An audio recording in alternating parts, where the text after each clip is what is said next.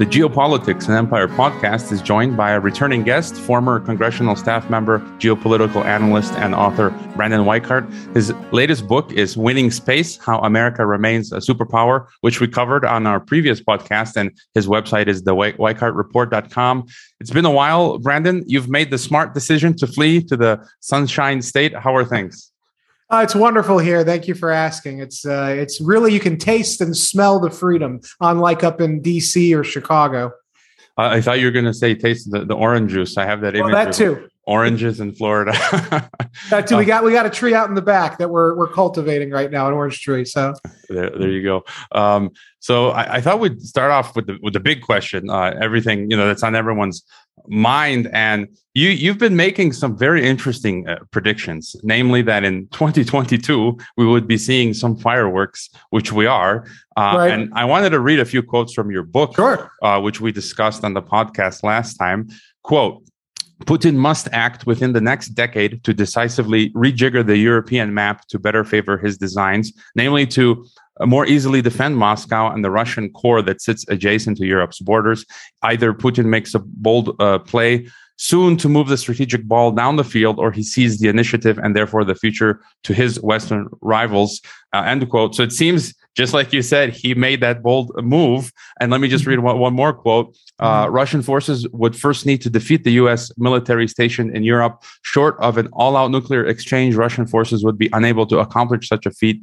Russian uh, forces could, however, potentially beat an American force that was deprived of its technological accoutrements by first de- debilitating the U.S. military in space, which is something the Russians have been strategizing about for years. End quote. So you go on to discuss in your book uh, a Russian space attack in 2022. We haven't seen that yet. Um, and also, myself having spoken to Andrei Martyanov, I'm not quite sure I would agree with you that Russia uh, cannot defeat US or NATO conventionally in Europe. Maybe they can, maybe they can't. I'm not sure. But never, nevertheless, you do some absolutely astounding analysis and forecasting. You. Uh, you go on to say that such a cyber attack, or dare I say, cyber pandemic, could force Washington to negotiate with the Kremlin and once and for all disabuse the West of its hegemonic inclinations. So, what on earth is going on with Russia, the US, and EU uh, in Ukraine? Uh, well, that, that's excellent. Thank you for quoting that. Uh, basically, uh, what's going on is Russia has uh, a lot of natural resources. They have a leader, a leadership that is not keen on just being an appendage of the Western order. Uh, they want to be their own sort of, you know, Dugin says this all the time. Alexander Dugin, civilization state or civilization empire, um, which you know, I don't necessarily think they can get there, but this is, I think, what they're trying to do is to say, hey, America, we're, you know, we're our own entity. We're not going to become just part of the European alliance. We're not going to let you regime change us. We're going to decide our future. And Putin is sort of that uh, vessel of resistance that has been building up among at least a sizable number of elites in Russia. That's why, by the way, I don't think he's going to be overthrown from within. This, there's this hope out there that he will be, but it's not. Um, and then, meanwhile, the Americans and their European allies are looking at the situation, going, you know, we really want to keep expanding the, the sphere of liberty, as we call it, uh, to include these former Soviet states, these former uh, entities that were once part of Russia's and then the Soviet Union's uh, natural security perimeter. And if anybody knows anything about Russian history, going back to the Mongol invasions, uh, the the Russians have always been obsessed with their territorial insecurity and convinced of their cultural superiority. And so it's this sort of very dangerous combination, schizophrenic view that Russian leaders tend to think we're the best, we're the biggest, we're going to be our own great power. But at the same time, they have these really hard to defend land borders. And one of the most indefensible borders was the post Cold War uh, border that Russia ended up getting with Europe. And so the Americans, I think, quite stupidly did not account for the fact that Russia is its own country with its own unique history. And just because the Soviets were overthrown didn't mean that they would become just this sort of cog in the Washington Brussels machine in Europe. Uh, and, and, they may have Russia under Yeltsin in particular probably was very open to being really part of that trading bloc and, and accepting democracy, but it didn't mean that Russia and the Russian leadership was going to just become pushovers. And so now the Russians are looking at this. They're going, we've got these natural resources, we've got other opportunities to do more trade and work with China, which is the second largest economy GDP. They're growing. They're a fellow authoritarian state that's also anti American, anti Western to some degree. So we may be able to form a, a block of resistance to our east in order to push against the imperialistic West as they see it.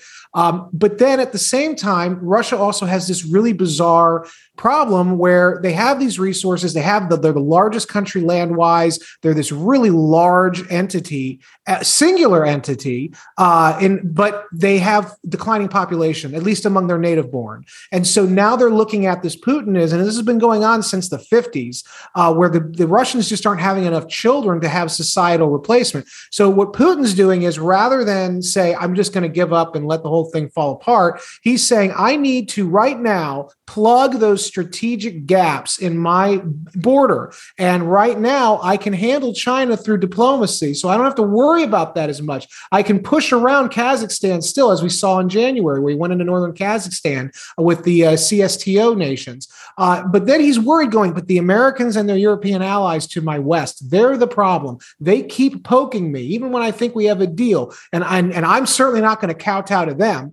So now he's got maybe this eight to 10 year period before Russia's population becomes so terminally declined that he can't militarily rejigger the European map to his liking. So he's looking at it now, going, if I can get some change fundamentally to the map, in my near abroad, as they call it, I might not only be able to secure those, those territorial buffer zones that Russian leaders have historically wanted to put between themselves and the Europeans, but he might also be able to restore on some level the former Russian Empire and the former Soviet Union without communism uh, by cleaving back those old uh, Soviet territories in Eastern Europe. And I think that's what's going on. And if he doesn't do it now in the next few years, he's in for a big problem because he won't have the military population to, to go in and do it militarily. And he won't be able to do it diplomatically or economically at that point either. So it's make or break now, which is what I think the West doesn't get. And all these talk about, oh, he's going to collapse, he's going to end, oh, the war's over in 15 days, he, lo- he loses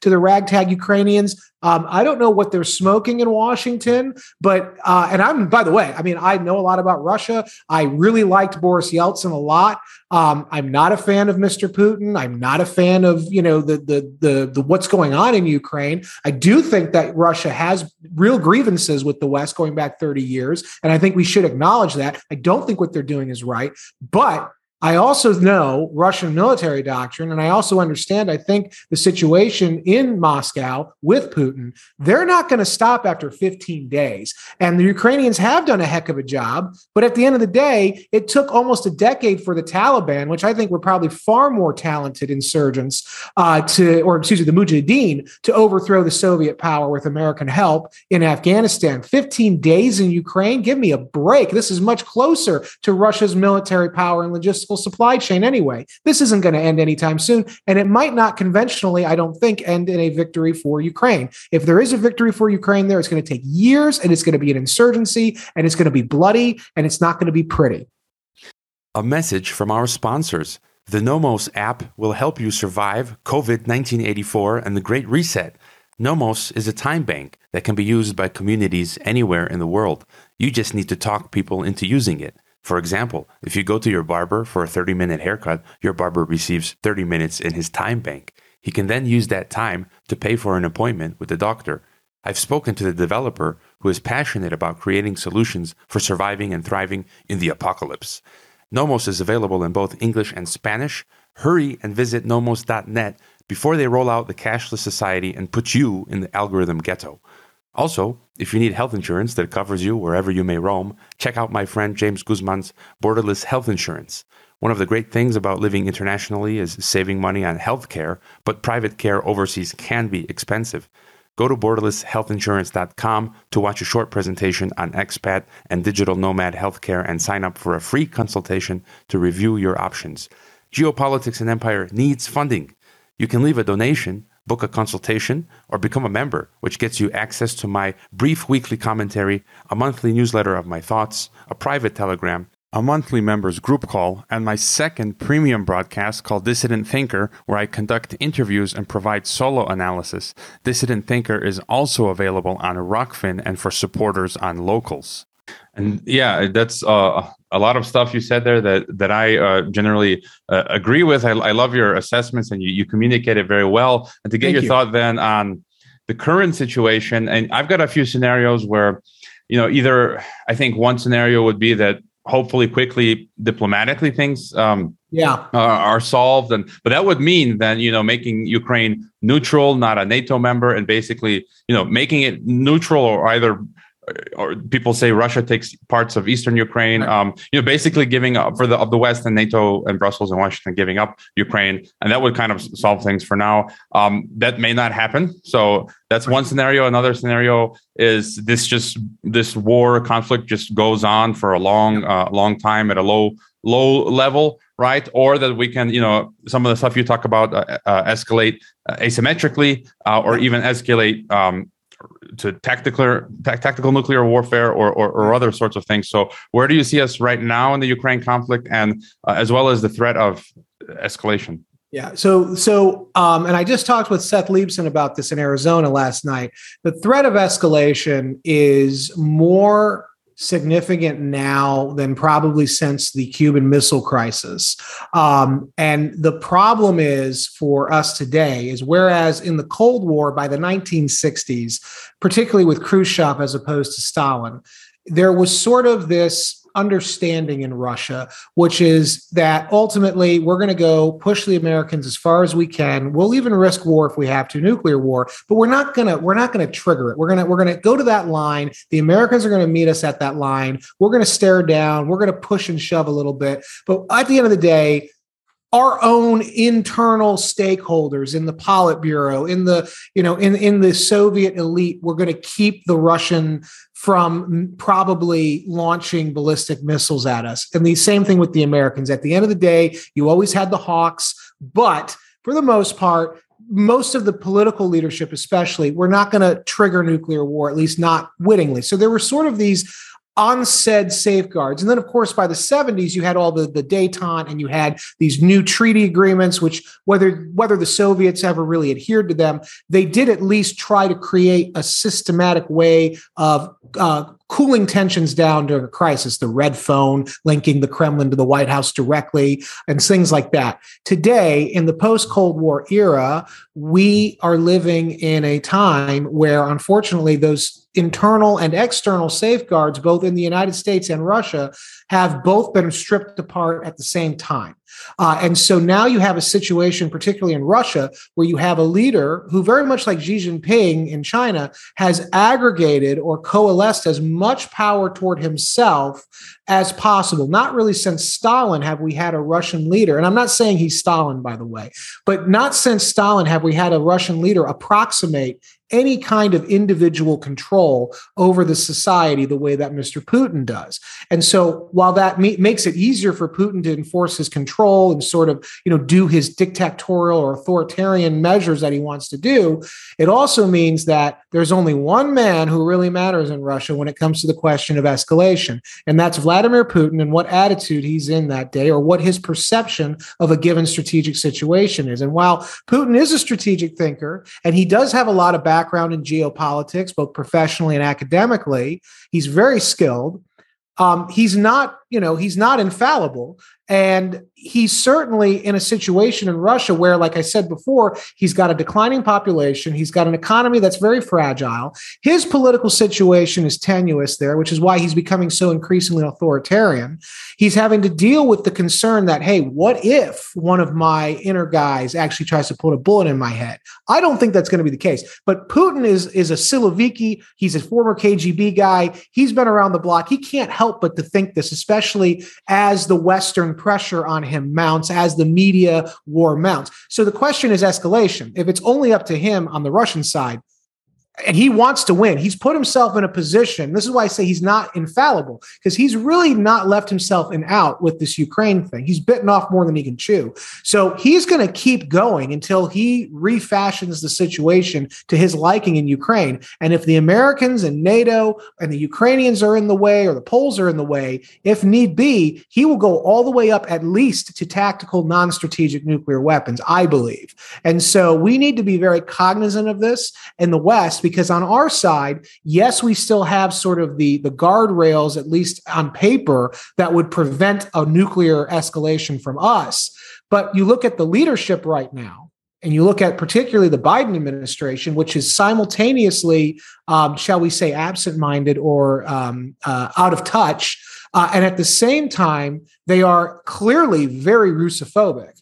And so, you know, you have a very dangerous condition in Washington where you have strategic ambivalence and, oh dear, sorry, uh, where you have uh, strategic ambivalence. And then you couple that with uh, sort of this this obsession with first of all standing up to Russia. And let's face it, a lot of these people in the Democratic Party really believe Donald Trump was a Russian spy, which he was not, but they think that, and this is about getting revenge on Putin for overturning, you know, Hillary Clinton's loss in 2016. Uh, so there's some of that. There's political, you know, a one-upsmanship there, revenge, and then you also have a lot of people who are committed deeply to not just this idea of the democratic or liberal idea of democracy and human rights being spread, but specifically who are extremely obsessed with ensuring that Europe remains that sort of perfect image of a liberal postmodern utopia. And Russia directly threatens that by its mere existence in their eyes. So that's on our side, the threat of escalation. So you've got those two forces jockeying right now in a very confined space, a very emotional, highly charged atmosphere. And you've got russia moving tactical nukes by the you know by the bushelful into the kaliningrad which is that space of territory between uh, poland and germany that the russians held on to after the cold war ended um, this is a very dangerous condition and putin himself has openly brought up the idea of threatening escalation against the americans and nato with tactical nuclear weapons at the very least. So we're in a very dangerous position. The americans I think, are very tone deaf about what's going on, which is why I really want to see a restoration of those Minsk, Minsk II agreements that would neutralize Ukraine peacefully uh, and basically give the Zelensky government a real chance at standing up on their own away from the eastern Ukrainian side and let the Russians have their pound of flesh. And then we could all move on in relative peace. But right now, this is extremely risky and very dangerous. And I would say probably much more so dangerous than even during the Cuban Missile Crisis, when at the end of the day, you had two leaders who were not only plugged in, but who were cognizant and wise enough to be able to tell their advisors, you know, Stufu, we're going to take it from here and we're going to make a deal. And unfortunately, I don't know if we are there yet with Putin and Biden. And I don't know if sort of um, institute or constitutionally uh, they can um, they can do this as individuals because their personalities are very different. I would agree with you that it's more dangerous today. We do not have a person like JFK to diffuse uh, tensions. Right. And just uh, this week, I saw a CNN clip of an American general talking about Kaliningrad, saying that's a lovely uh, piece of real estate. It would be a shame if something happened to it. So that just goes to what you're yeah. what, what you're saying. Yeah. And uh, any thought, um, you know, before I ask you about some other topics, just to get your thought then on apart from the tactical nukes which you mentioned, just um, you know, we're, we're starting to see a lot of cyber pandemic stuff going on. Banks, you know, in Canada going down. You know, banks all over the place being hacked. Government, I think Israel's uh, Israel just suffered a huge DDoS attack. Uh, mm-hmm. Israeli government websites, just all across the board, we're seeing a higher frequency of you know all kinds of uh, infrastructure in, in all, all, kinds of countries being hit um, so what are your thoughts then on on if if because you made the prediction if we'll see this year or next year like any right. kind of space war or right. um apart from space wars you know cyber war i, I recently had on a guest physicist uh, steve Hsu, who was saying that a yeah. space war is probably not very likely because it would create this chain reaction that would like destroy all of you know all right. of the satellite The Kessler syndrome. Yeah, yeah, yeah, So I mean, what are your thoughts there? So my thought. Well, first of all, let me just say my editor when I sent the first manuscript. So the the, the final manuscript before they did anything with it was I think sent beginning December 2019. And the two complaints, they loved the book. Obviously, they published it. The two complaints the editor had, he said, shouldn't you make the opening Space Pearl Harbor war game about China, not Russia? Because that, I go, no, no. I go, I agree. China is the longer term threat here, but you got to watch Russia because of these issues. And then, so we went back and forth on that. And then the second thing they said was, you know, well, 2022 is a pretty close, you know, year to where we are now. What happens if it's not accurate? I said, that's fine. I said, I, I, I do think though we are, that is the most likely time when everything sort of hits. I'm hoping to be wrong, by the way. I keep telling people I am happy. I'm the guy who writes this in the hopes that I'm wrong and I can take it. That's fine because then we can all live our lives happily. Um, the, the, the problem is, is when we're talking asymmetrical escalation, which is what we're talking now. This is not the Cold War where we went to DEFCON 1 and the Soviets did the same thing. We put NATO on alert, Warsaw Pact went on alert. You know, it was sort of tit for tat, very predictable. And that kind of in itself created stability, the balance of terror. We had enough nukes to wipe them out. They had enough nukes to wipe us out. And it kept us in check. But for the last 30 years, the Russians and Chinese in particular have worked on building up these unconventional asymmetrical areas of supremacy over the Americans. So, on paper, yes, we have a military that outmatches the Russians and Chinese conventionally. But then when you look at the unconventional, uh, even something non-kinetic like the, the public diplomacy war or the, the sort of that propaganda war that's being waged in the cyberspace arena, uh, in the across the airwaves, fake news, um, the, the, Russians have us beat for the most part until very recently. The Chinese are very good at it as well. Um, you look at the cyber domain, and the Americans invented the internet, right? DARPA, this is an American military invention uh, that became you know civilianized. Um, but the Russians have really, really gotten good at perfecting their cyber warfare to such a point that they are now at least near equals to us there, much more so than in the conventional domain. And so when we talk about cyber escalation, what you're talking about with these banks and whatnot, uh, even though they don't aren't necessarily linked directly back to the Russian government, the way this tends to work is the Russian government has cutouts. They have these these sort of shell companies, if you will, of hackers that are criminals acting independently for black market purposes, financial purposes, but in fact they're probing testing, uh, you know, uh, trying to figure out what the weak points are in Western uh, infrastructure in order to totally debilitate at a given notice and to harass and harry and make crazy Western societies at home so that the Westerners' ability to project power into Europe, to assist the Ukrainians more directly, to threaten Russia more directly is stunted and stymied.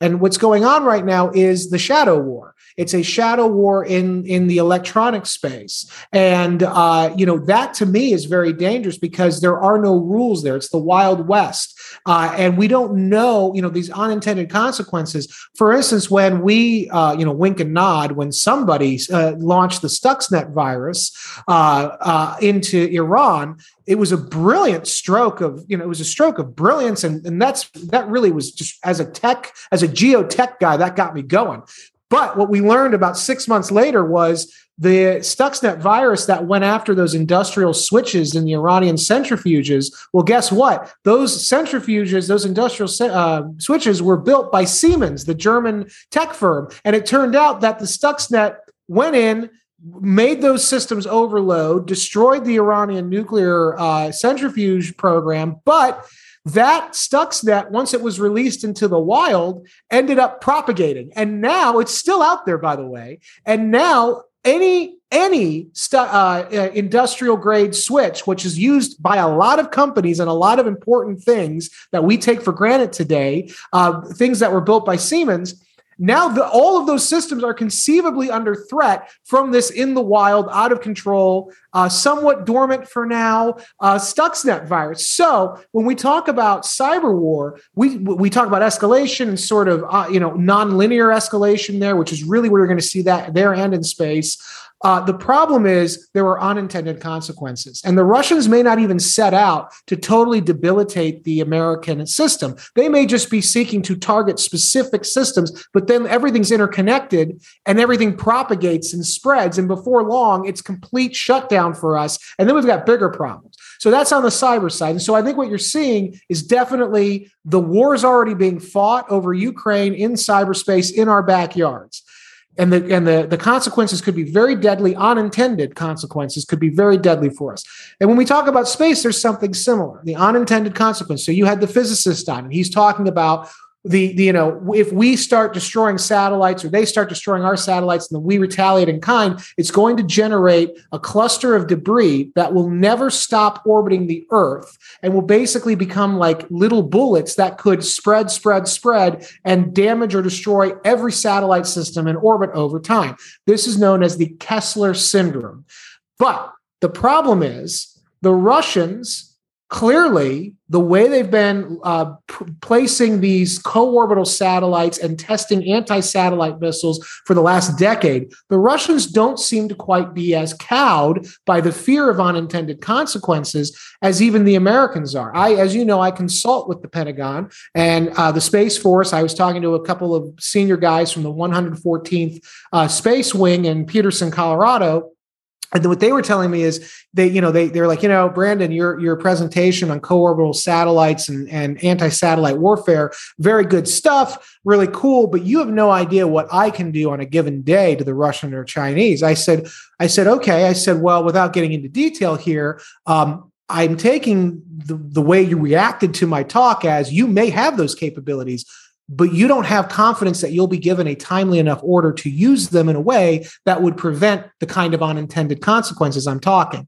And they always shut their mouths and then they were sort of nodding. And they were like, well, that is a problem is the National Command Authority doesn't understand the tools they're being given. So we have to sit down and wait and waiting is death, you know? So the problem that I have with, with what the physicist says, with the skepticism is um, the Russians have already demonstrated a willingness to test very dangerous tests anti-satellite weapons very near our systems. And one more thing, example, November 12th of 2021, going into the Thanksgiving holiday here in the United States, uh, the, the Joint Chiefs of Staff and the 17 U.S. intel chiefs went to the NATO uh, headquarters and gave a very public briefing where they said Russia's going to try to attack in the next you know few months Ukraine be ready and the Russians were massing uh, troops at that time, uh, and people were the Russians were denying it, but everybody knew pretty much the Russians were trying to do something.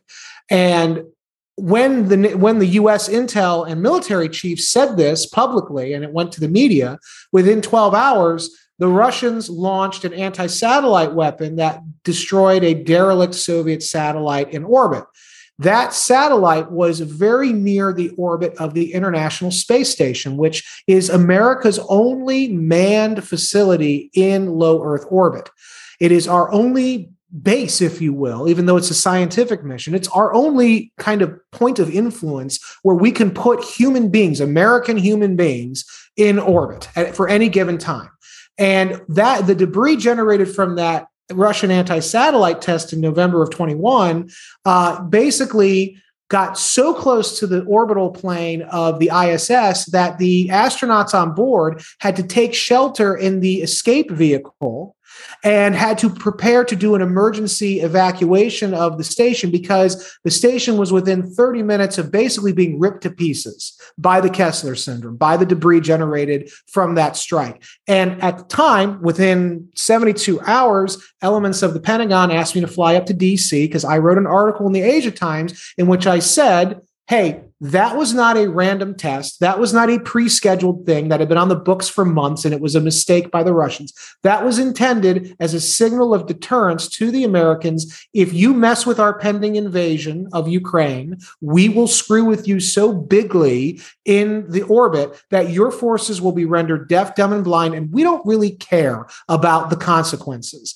And I was flown up. I talked to the to the, the DoD, to members of the Air Force about this. And all but one of the Air Force leaders basically called me an idiot. Said that the collected uh, wisdom of the U.S. intelligence community uh, was that I was wrong and this was a random thing. Don't don't read too much into it. And of course, I had to counter with just like you guys were saying, there were WMDs in Iraq. You know that that sort of thing. So my point here is, um, my point here is, is that we are not reading the Russian signals very well. And while there, there is real concern to be had about the cost of escalation and the, the unintended consequences of escalation in cyber and space, it is likely, I think, given how desperate Mr. Putin is to have a win, that he doesn't care and that this is for him peter zeihan talks about this the last war of russia probably for a while at least And for Putin, he's old. He's very healthy. No matter how much judo he plays, though, he is old and he's not going to be here much longer because of natural causes 10, 15 years. And he doesn't really have a deep bench of leaders yet. I know Mark Galeotti called me an idiot when I said this in 2018, but somebody named for me a potential successor that could be as strong and effective as he can. And so, with having said that, for Putin, this is it. This is it. And he's going to go for broke because this is his whole legacy. This is Peter the Great, apocryphally, on the deathbed, dying of bladder cancer, commanding his successor, go forth and conquer the world in my name.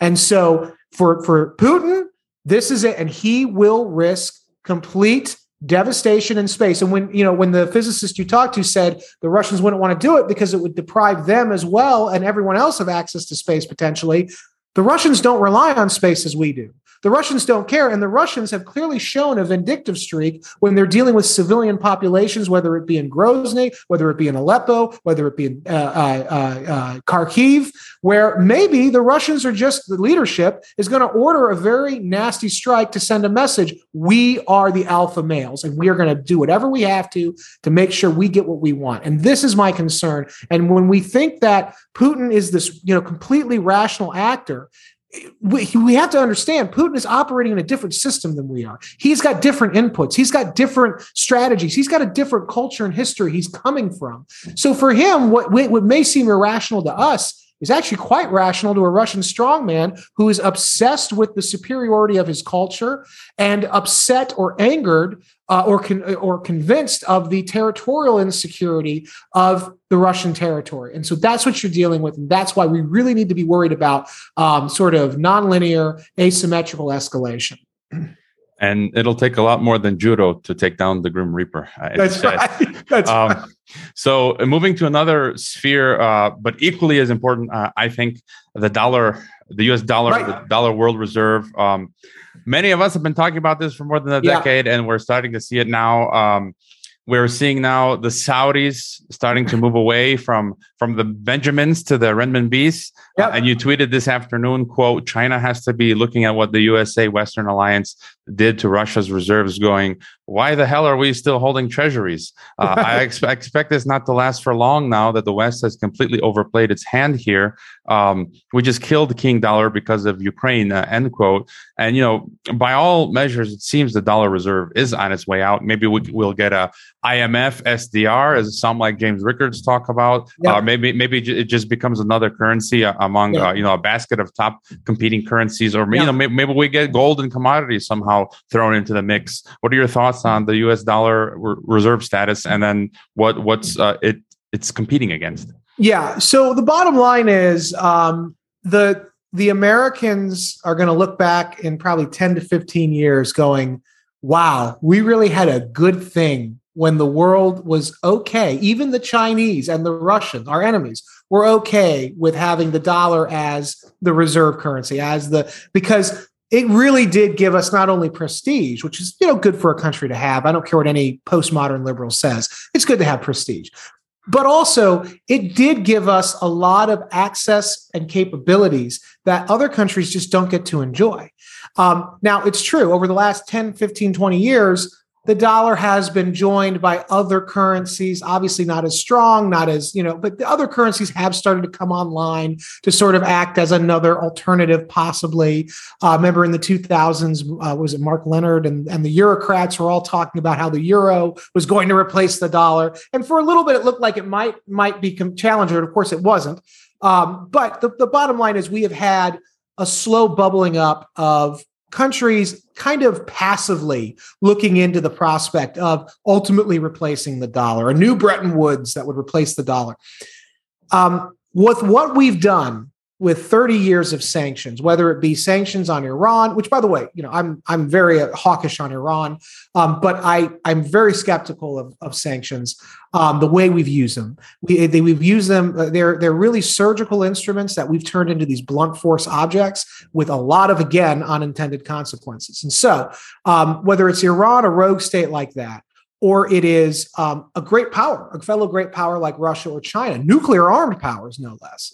Um, the, the, countries of the world are looking around going, if the Americans can do what they've done to Russia in two weeks, we did this in two weeks. We basically sent them back 30 years uh, economically, at least temporarily, um, to where they were in the mid 90s. Um, in two weeks, 15 days. Uh, wh- what could the Americans choose to do? And now you see Jake Sullivan flying to Rome, meeting with the Chinese foreign minister, essentially implying that, you know, China, if you know, finger wagging, you know, Beijing, if you try to help Moscow out, uh, we're going to do to you what, what we did to Moscow.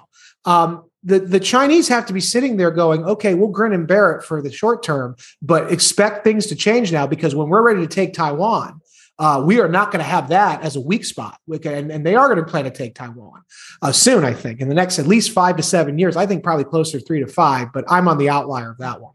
But those countries were not considered rogue states. So, like in the 90s and early 2000s, when we sanctioned, you know, Saddam's Iraq, when we sanctioned Venezuela, when we sanctioned Cuba, we sanctioned Iran, North Korea, those were considered rogue regimes. We use that term which implied there was a difference between normal regimes, right? Even fellow auto, even you know autocratic ones like China or Russia.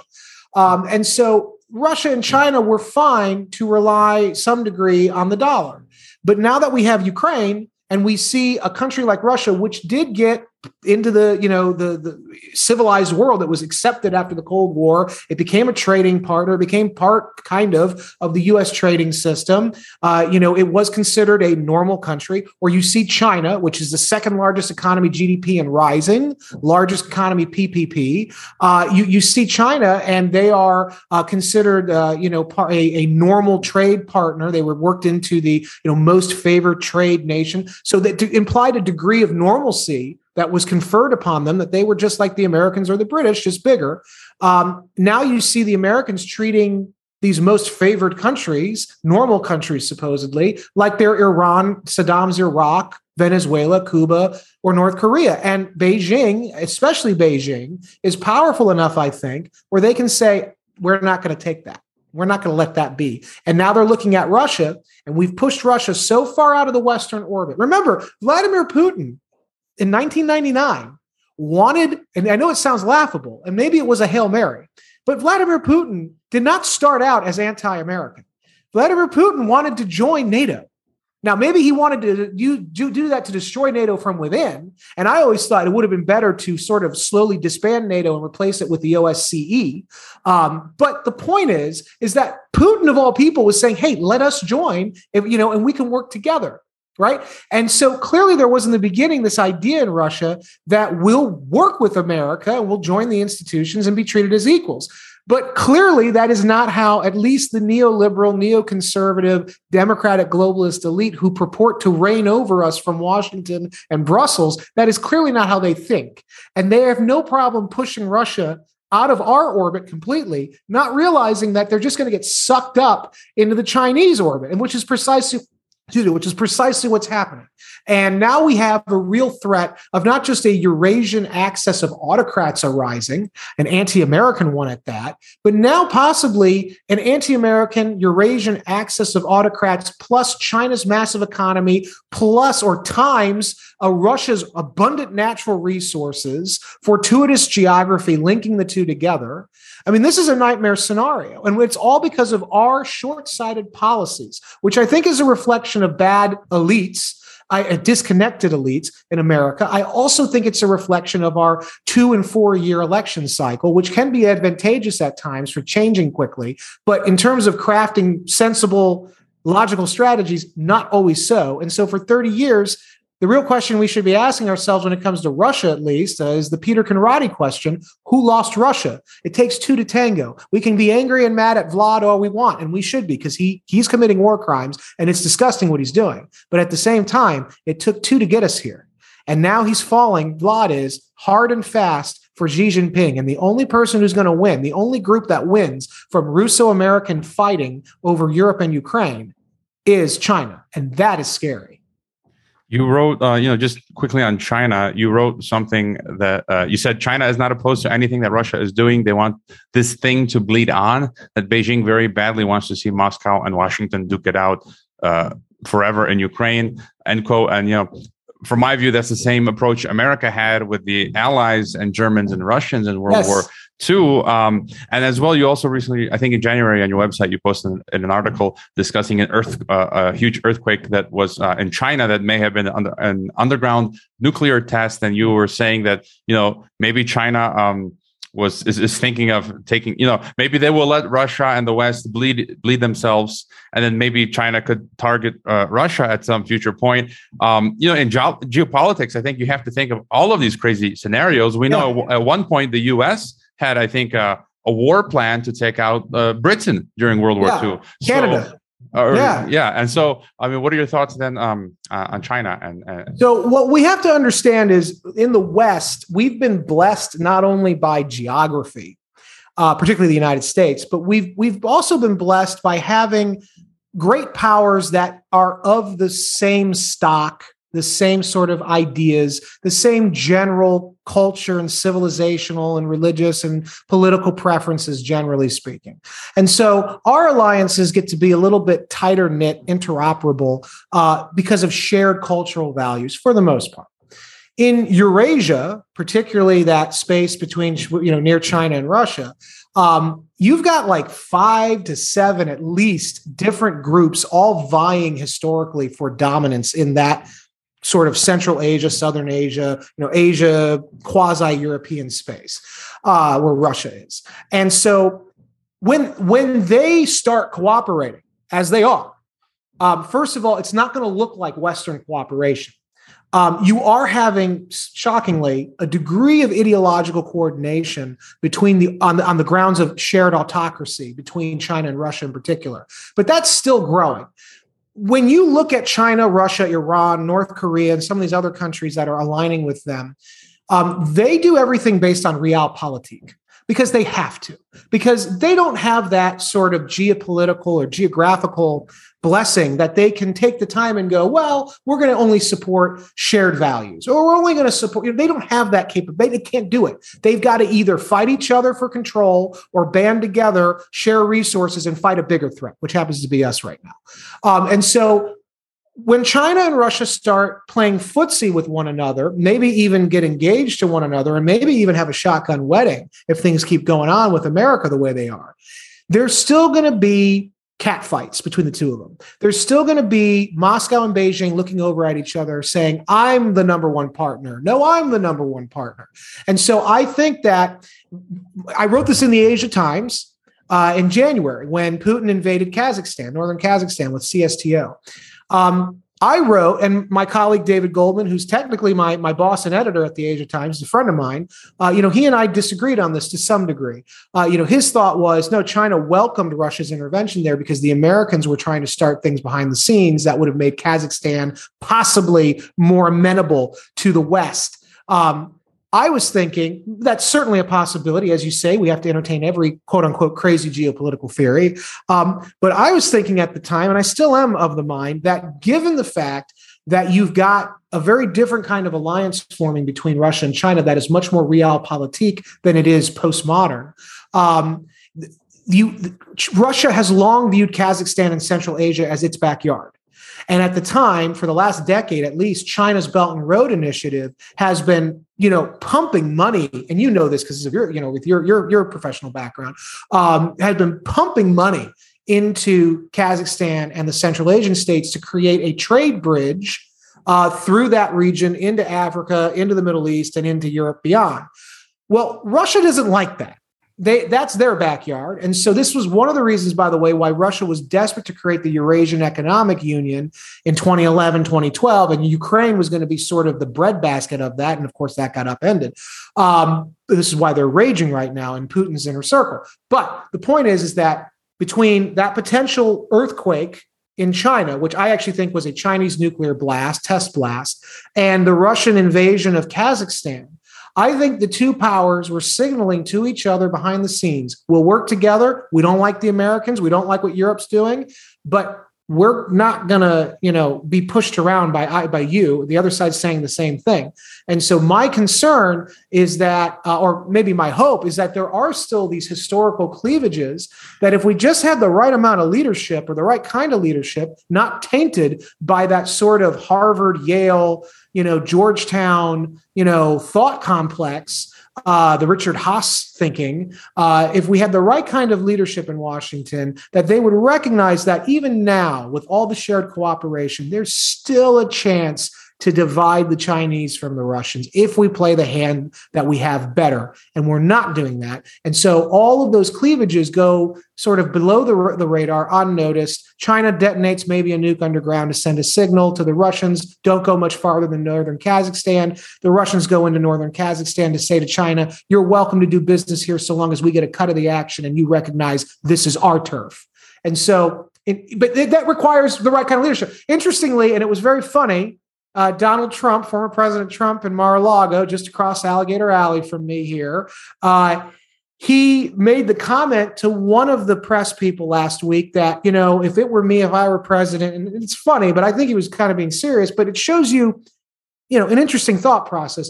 I would take our big, beautiful F 22 Raptors and paint uh, Chinese flags on the side and then bomb the Russian positions. And and and that way the, the Russians will blame the Chinese and, and, and they'll fight each other. Now, obviously, it's jokey. He might have been serious. I don't know. I, I hope not. Uh, but but the theory underpinning it or the assumption underpinning it was why should America get directly involved in a fight against nuclear armed Russia when I'm sure there's a way we could get the two Russians and Chinese powers who have a longer history of disliking one another to maybe start fighting each other, giving us a reprieve and letting us take a break and focus on rebuilding America's comprehensive national power by rebuilding our infrastructure, rehabilitating our economy, re- rehabbing our educational system, which is a disaster. Um, so, my whole point with that is we need to recognize opportunity and we need to be willing to look at things that we think might be, oh, that's just an earthquake, or oh, that was just the Russians being the Russians. Maybe there's more to it, and maybe there's something we can do to benefit ourselves without getting embroiled in another Cuban Missile Crisis that could actually turn into World War III. So yeah, so we've covered Russia and China, and I thought maybe just uh, to end, we can touch on uh, yeah. Iran. Um, and uh, you can perhaps whet our uh, appetites. I think you've got a new book coming out titled "The Shadow War: Iran's Quest for Supremacy." Uh, mm-hmm. recently, we saw Iranian missiles hit a U.S. base uh, in, in, Iraq, and so maybe if, get, if we can get your thought on on that missile uh, attack, and then as well as um, just some thoughts on, on Iran. And I know when the book comes out, I'll have you on again to talk. I appreciate all, that all about the book, but just uh, any any less thoughts then regarding uh, what's going on with Iran. Well, yeah, and basically the genesis of that book came out of my first book, Winning Space, because I had so much research material. Because I have a chapter in there about Iran's space program and their potential space threat and how that plays into their ballistic missile program. I said to my editor, I said, you know, I've got so much research and you know my part of my background professionally was analyzing middle east so i, I know it i'm not i'm not an expert but i, I know it um, and i have a lot of colleagues still in government and people in, in, in, in the policy world who were able to contribute sort of uh, research inputs for me. Uh, and i said to them i said look we got to write a book on this. We've got and, and no one's talking about it the way that i want to talk about it. Um, and so the bottom line is um, many people particularly my, my colleagues on the new right uh, really think we can do a deal with Iran. And I think that is a, a very bad idea, uh, partly because the Iranian leadership is mired in um, an ideology, a very specific brand of Islamist ideology that really makes it difficult for them to actually negotiate. Now, they may get a deal, but they're not really negotiating. They're more like telling you what they're going to do. Uh, and so that's not negotiating, first of all. Second of all, they can't give up their aspirations, not only for the nuclear bomb, but they can't give up their aspirations for regional supremacy. And this goes because this goes back to their history.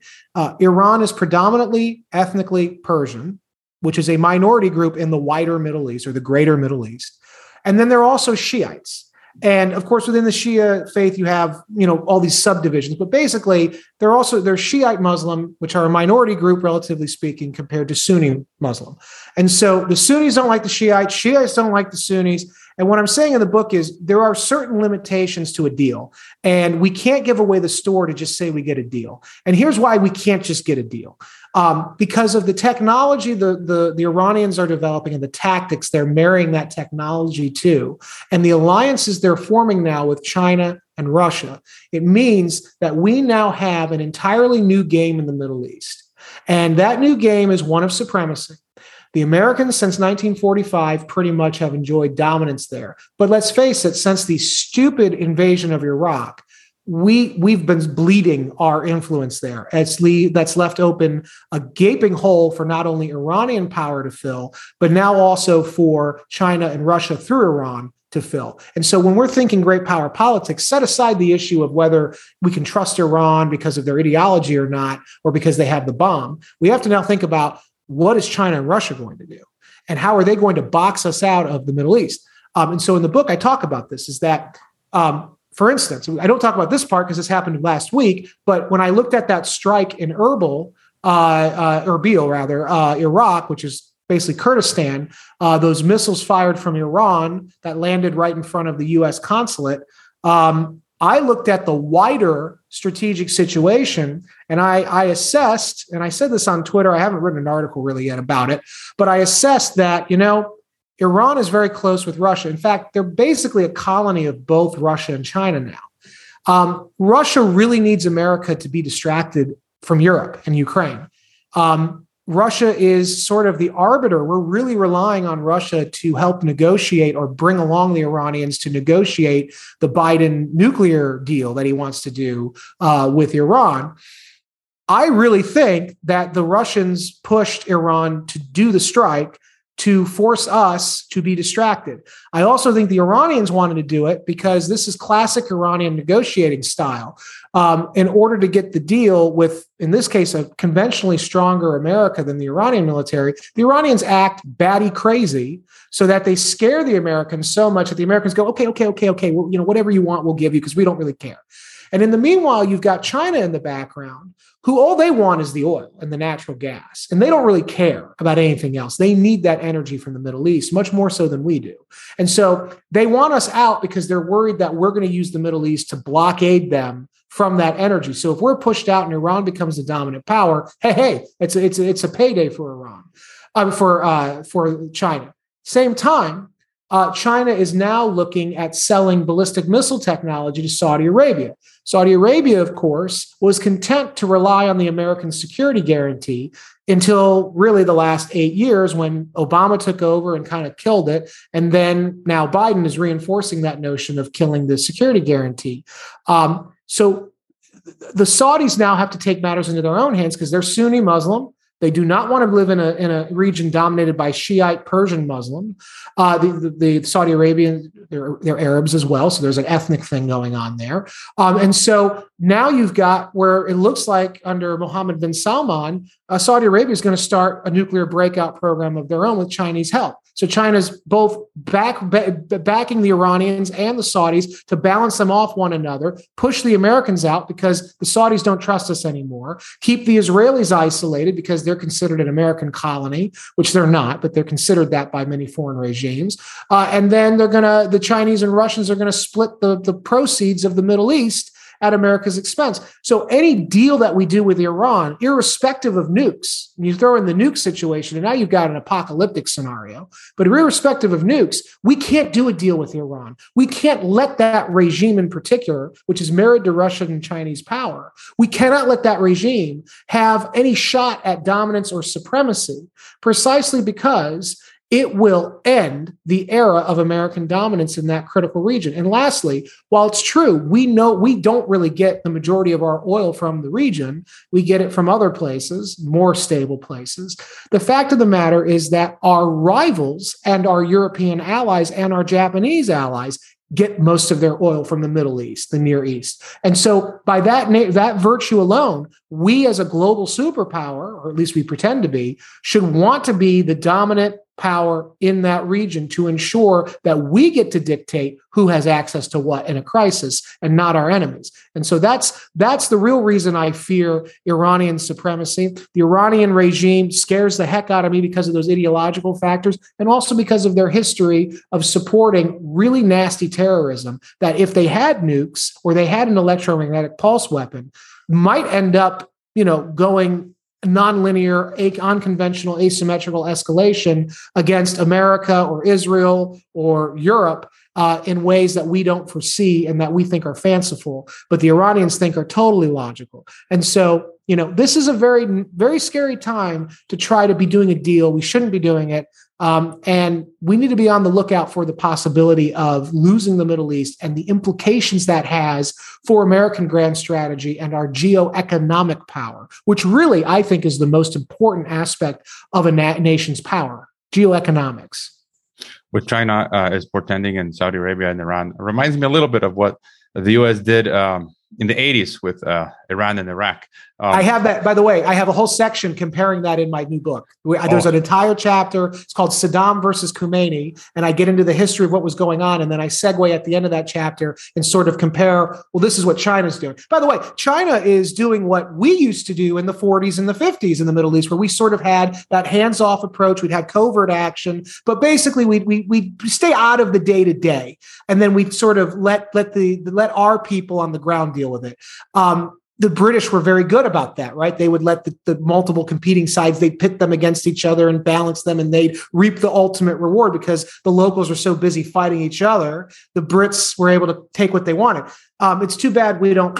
I'm not saying we should be colonizers. I don't believe in that. But in terms of keeping the trade open and, and favorable to the West with oil and natural gas, uh, it's too bad that we don't have that strategy anymore. We have this sort of quasi imperialistic, human rights based foreign policy that just is completely impractical. In the book, I blame Jimmy Carter, uh, as everybody should for many things. Um, but you know that that's that's where we are, and, and it's a real tragedy because we're going to lose the Middle East. And we're going to lose much of Eurasia, I think, in the next decade, whether it's over the, this issue, the King Dollar issue, or even, God forbid, a world war with Russia and or China. Any final thought or uh, prediction for us? Um, I know that the analysts are saying, hey, oil's coming down soon. Don't worry about it. Just like they were saying inflation was transitory. Um, my big fear is our economic power. Um, it is the American middle class that traditionally is the backbone of our economy. And it is the American middle class that is being just slaughtered right now by the inflation and the uh, the, the oil prices. I spoke to a uh, an analyst with a major commodities house uh, over the weekend uh, who does West Texas futures, and he um, he was telling me that his firm really thinks we're going to hit two hundred dollar barrel per uh, barrels a day um, in by May June, and I said that's that's recession. I mean, we're not talking recession territory. That's that's a recession because there's already very difficult times for American middle class if we get to two hundred dollars a barrel uh, per, per, barrel, that's recession. He goes, oh, he goes, yeah, no, that's that's it. And he goes, and I think that's that's also major political upheaval. We're talking throughout the world, not just in America. I mean, big big upheaval. And then you throw in, you know, recently I was talking with um, the Institute for Agriculture, I think is what it was called in England. They quoted me effusively last month, in which I warned before it happened the spike in grain prices because of Ukraine. And I think over the next 12 to 18 months, we're going to see a really significant uh, issue with food pr- uh, availability and affordability because of the fact that Ukraine feeds 100 million people, mostly in North Africa and Africa and the Middle East. Uh, and they're not going to be able to feed those people because harvest time is coming in another month, three weeks, and they're all busy in Ukraine fighting and dying. So, um, my big closing thought is the world that we were used to since 1991 is over. COVID killed that world, put the final nail in that coffin. We did a good job of killing it on our own over the last 30 years. Um, and now, whatever's happening now is the birth of a newer world that is a lot messier, that is a lot more expensive, that probably is not going to have as much opportunity. That is probably going to be much more difficult for ordinary people to live and survive and thrive in. I'm not seeing a roaring 20s coming our way. I'm seeing maybe not the depression, but certainly a very tough eight to 10 years ahead of us. And I hope I'm wrong, but certainly in the near term, it's going to be ugly because of these geopolitical changes that no one is paying attention to or quite understands, especially in our leadership. And that's the scary thing. Yeah, I, I, I will go you one further. I, I do think that uh, we will be seeing maybe um, depression.